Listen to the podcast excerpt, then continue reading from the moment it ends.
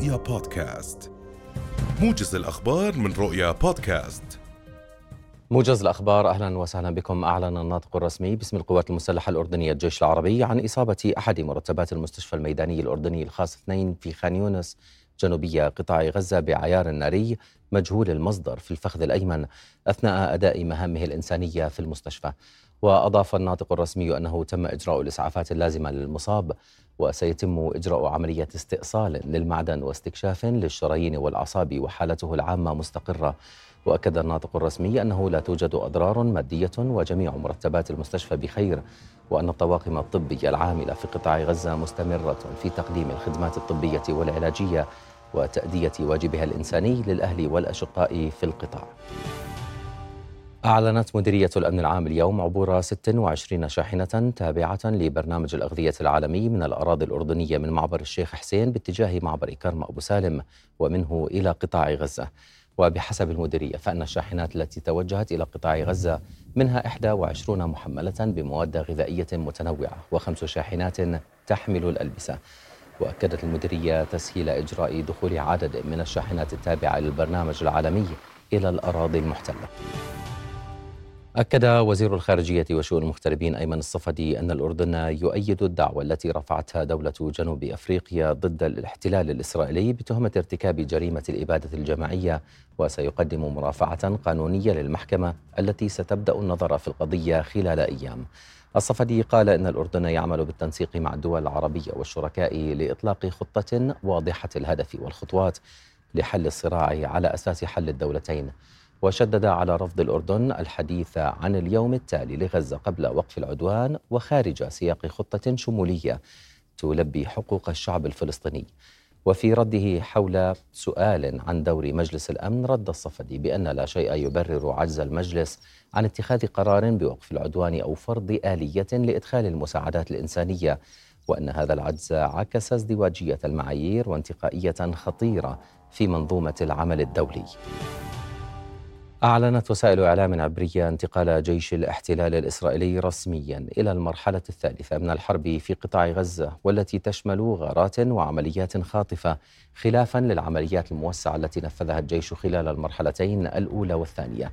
كما تشمل المرحلة الثالثة بحسب ما أفاد مراسل رؤيا منع عودة المواطنين الفلسطينيين من جنوب القطاع إلى منازلهم التي هجروا منها في الشمال. ولم يستبعد الإعلام العبري إمكانية عودة الجيش إلى خوض عمليات عبر تشكيلات قتالية كما تم في المرحلة الثانية. ولفت إلى أنه لم يتم اتخاذ قرار حتى الآن بشأن المناورة البرية في رفح.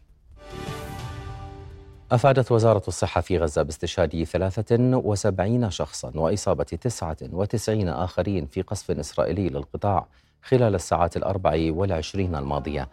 وذكرت وسائل إعلام فلسطينية أن غارات إسرائيلية عنيفة استهدفت مخيم دير البلح وسط القطاع في الساعات الماضية. ما أسفر عن استشهاد ثمانية فلسطينيين في قصف على منزل في دير البلح كما استهدفت مسيرات الاحتلال محيط مستشفى شهداء الأقصى. هذا وقصفت مدفعية الاحتلال المناطق الشرقية في مخيم الانصيرات ومنزلا في منطقة الزوايدة وسط القطاع.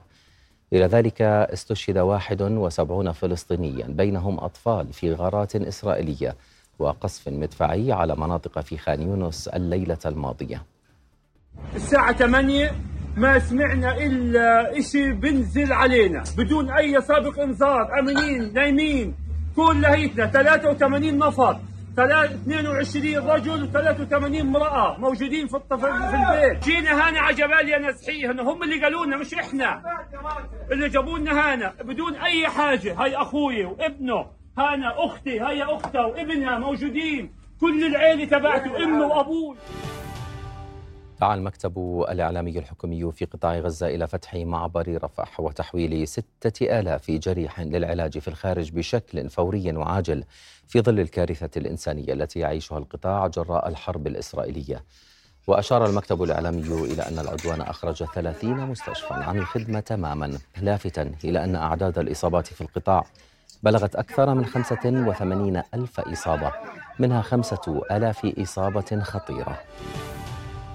قالت وكالة الأمم المتحدة لغوث وتشغيل اللاجئين الفلسطينيين أونروا إن الضغط على سكان غزة هائل ولا يمكن التنبؤ إلى متى سيتحمل الغزيون هذه الظروف القاسية دون غذاء وماء ومأوى؟ وقال نائب أو قالت نائبة مدير العمليات في غزة بالوكالة سكوت أندرسون إن الوضع أصبح صعبا جدا لا سيما في فصل الشتاء ومعظم السكان يعيشون في خيام وإن غزة تحولت لمدينة الخيام ويبذل سكانها قصارى جهدهم ليعيشوا حياتهم ويعتنوا بأطفالهم. بدورها قالت منظمة الأمم المتحدة للطفولة يونسف إنه لا يمكن للعالم أن يقف متفرجا وأطفال غزة الآن بين قتيل ومحروم في ظروف معيشية تتدهور بسرعة. فيما أكدت منظمة إنقاذ الطفولة أن ما لا يقل عن عشرة أطفال يفقد يفقدون سيقانهم كل يوم في القطاع.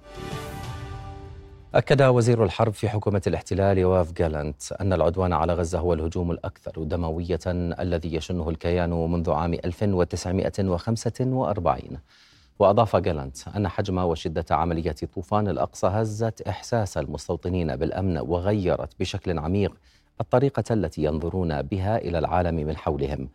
وبين أن خطورة تهديد المقاومة الفلسطينية في قطاع غزة كانت السبب وراء شراسة رد الاحتلال وتصميمه على تدمير حماس والتصرف بقوة كافية لردع الخصوم المحتملين الآخرين بما في ذلك حزب الله في لبنان. شنت قوات الاحتلال منذ ساعات الفجر اليوم اقتحاما استهدف مخيم الدهيشة للاجئين الفلسطينيين في بيت لحم بالضفة الغربية واعتقلت شابا من قرية حسان هذا واقتحمت قوات الاحتلال مدينة رام الله من محورها الشمالي وسيرت دورياتها في شارع الإرسال كما أفاد مراسل رؤية. كما أغلقت قوات الاحتلال الحاجز العسكري على مدخل بلدة بيت إكسا شمالية غربية مدينة القدس ومنعت الفلسطينيين من الوصول لمنازلهم. كما اقتحمت قوات الاحتلال بلدتي دورة ويطا بمحافظة الخليل في الضفة الغربية المحتلة وفتشت عددا من منازل المواطنين.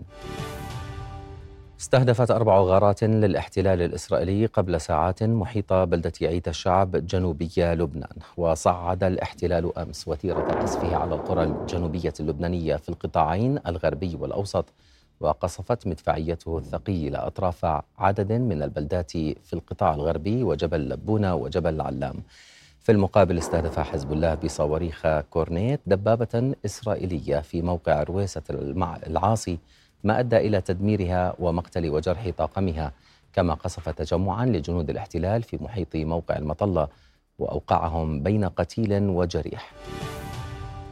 أكد رئيس الوزراء وزير الخارجية القطري محمد بن عبد الرحمن آل ثاني أنه يجب احتواء الأزمة بأسرع وقت والتوصل لموقف لإطلاق النار في قطاع غزة. وقال آل ثاني خلال مؤتمر بالدوحة مع وزير الخارجية الأمريكي أنتوني بلينكين إن قطر أكدت على أهمية الضغط لإيقاف القتال والسماح لمرور المساعدات إلى قطاع غزة. وأضاف أنه بحث مع وزير الخارجية الأمريكي محاولة منع اتساع رقعة الصراع في المنطقة ومن المؤسف أنها تتوسع باستمرار. كما أكد آل ثاني أن الأولوية لقطر في المرحلة الحالية هي إنهاء الحرب الدائرة في غزة مشيرا إلى محاولة الدوحة الوصول لاتفاق يؤدي لإطلاق سراح المحتجزين ووقف إطلاق النار. قالت وزارة الخارجية الإيرانية أن الاحتلال لم يحقق أيا من أهدافه بالعدوان على غزة وأن المقاومة ستكون قادرة على إدارة القطاع. وبينت الخارجية الإيرانية أن الاحتلال تكبد خسائر استراتيجية لا يمكن ترميمها في غزة لافتة إلى أن الحرب في المنطقة ستتسع في حال عدم إيقاف جرائم الاحتلال في القطاع. يتوجه اليوم 13227 مشتركا ومشتركة من الفروع الأكاديمية والمهنية لتأدية امتحان شهادة الدراسة الثانوية العامة التوجيهي الدورة التكميلية في يومه السابع وذلك من أصل 81614 مشتركا ومشتركة في الفروع كافة. وقال الناطق باسم وزارة التربية والتعليم أحمد المسافة إن 12607 وعشرين مشتركا ومشتركة سيتقدمون لمبحث علوم الحاسوب خلال الجلسة الأولى للامتحان والتي بدأت الساعة الحادية عشرة صباحا. فيما سيتقدم للجلسة الثانية التي تبدأ الساعة الثانية ظهرا 600 طالب في مبحثي الثقافة المالية وإدارة المشروعات الصناعية. وأضاف المساعفة أن الامتحانات تسير وفق ما هو مخطط لها وبكل سهولة ويسر. نهاية هذا الموجز في أمان الله.